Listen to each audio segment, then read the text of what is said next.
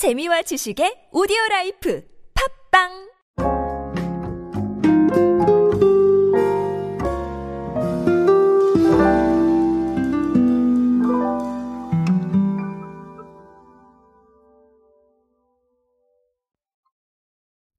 자, 평소에 레트로나 뉴트로라는 단어 자주 들으시죠? 저도 이 클립에서 자주 말씀을 드리는 거기도 하고, 사실은 레트로를 2019년부터 말씀을 드렸습니다. 자, 굉장히 오래됐네요. 그죠? 2019년에 제가 제 첫 책인 인사이 시대 그들은 무엇에 지갑을 여는가라는 책을 냈었는데, 네, 그때부터 말씀드린 레트로가 아직도, 네, 괜찮습니다. 참 희한하죠?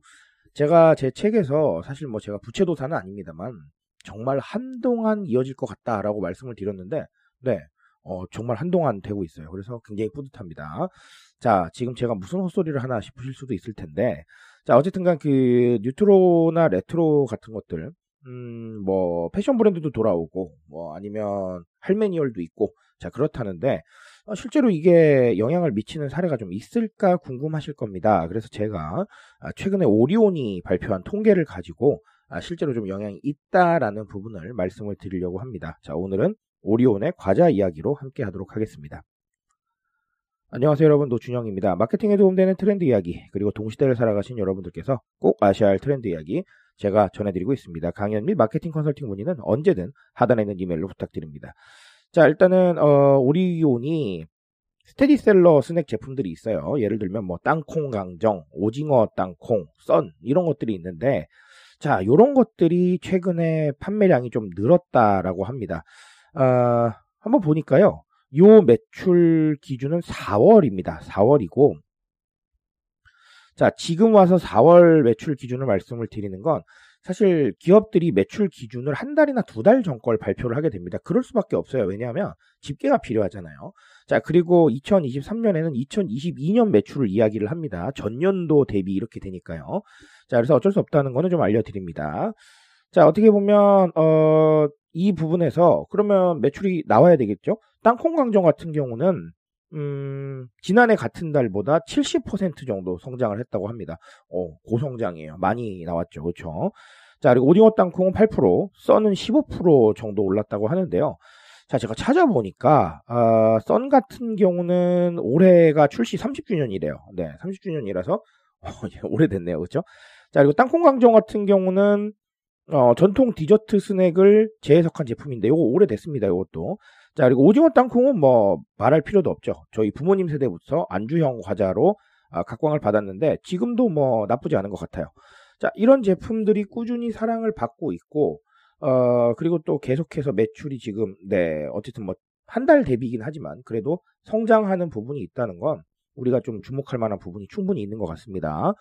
자, 그래서 오리온이 발표한 자료의 공식적인 코멘트는 어떻게 말씀을 하셨냐면 젊은 층을 중심으로 맛과 식감이 뛰어난 전통 디저트에 대한 좀 관심이 높아짐에 따라서 강정, 약과 등이 주목받는 가운데 출시한 지 3, 40년 된 스터디셀러 자, 이런 제품들의 수요도 좀 는 게 아니냐 요런 얘기들이 나왔습니다. 네, 저는 뭐 어느 정도 동의를 하고요. 음, 할메니얼이라고 해서 꼭 약과만 팔릴 이유는 없죠. 그렇죠? 아, 강정이나 아니면 우리 뭐 인절미, 콩고물 이런 것들 다 여기에 해당한다라고 보시면 되겠고 아, 땅콩 강정이 실제로 70% 고성장을 했다라고 한다면 네, 어느 정도 영향이 있겠다라고 보여집니다. 자, 그렇다면 우리가 여기서 알아야 될 게 무엇이냐라는 건데, 자, 어, 제가 늘 말씀을 드리지만, 음, 사회학자들이 얘기를 하기를, 어, 레트로는 어, 현재가 조금 어려울 때 더 주목을 받는다라고 얘기를 합니다. 어, 결국은 사실은 고물가다 뭐 이런 얘기들이 나오고 있고 아, 그런 상황이기 때문에 아, 이런 부분이라면 과거를 좀 미화하는 경향이 있어요. 사회학적으로 보면. 자, 그때가 좋았는데 뭐 이런 것들이죠. 자, 그러다 보니까 자꾸 향수에 젖어서 예전 걸 찾는다 이런 부분이 있긴 합니다. 자, 하지만 이것만으로 조금 다 설명이 안 되는 부분들이 있죠. 왜냐하면 기업이나 아니면 브랜드들이 워낙 레트로에 좀 주목을 하고 있다 보니까. 자, 제가 늘 말씀드리지만, 아, 레트로는 새로운 경험의 원천입니다. 새로운 경험의 원천인데, 자, 조금 더 나아간다면, 감정적인 경험에 아주 좋다라고 보여지는데, 이게 무슨 얘기냐면, 자, 경험해보지 않은 세대들은 새롭습니다. 그래서 새로운 부분, 어, 기존에 못 봤던 부분들, 어, 이런 것도 있었어. 라는 부분들이 감정적 경험으로 다가올 거예요. 그리고 경험을 이미 해본 세대는 반갑잖아요. 예, 반가우니까 이게 또 감정적 경험이 되는 겁니다.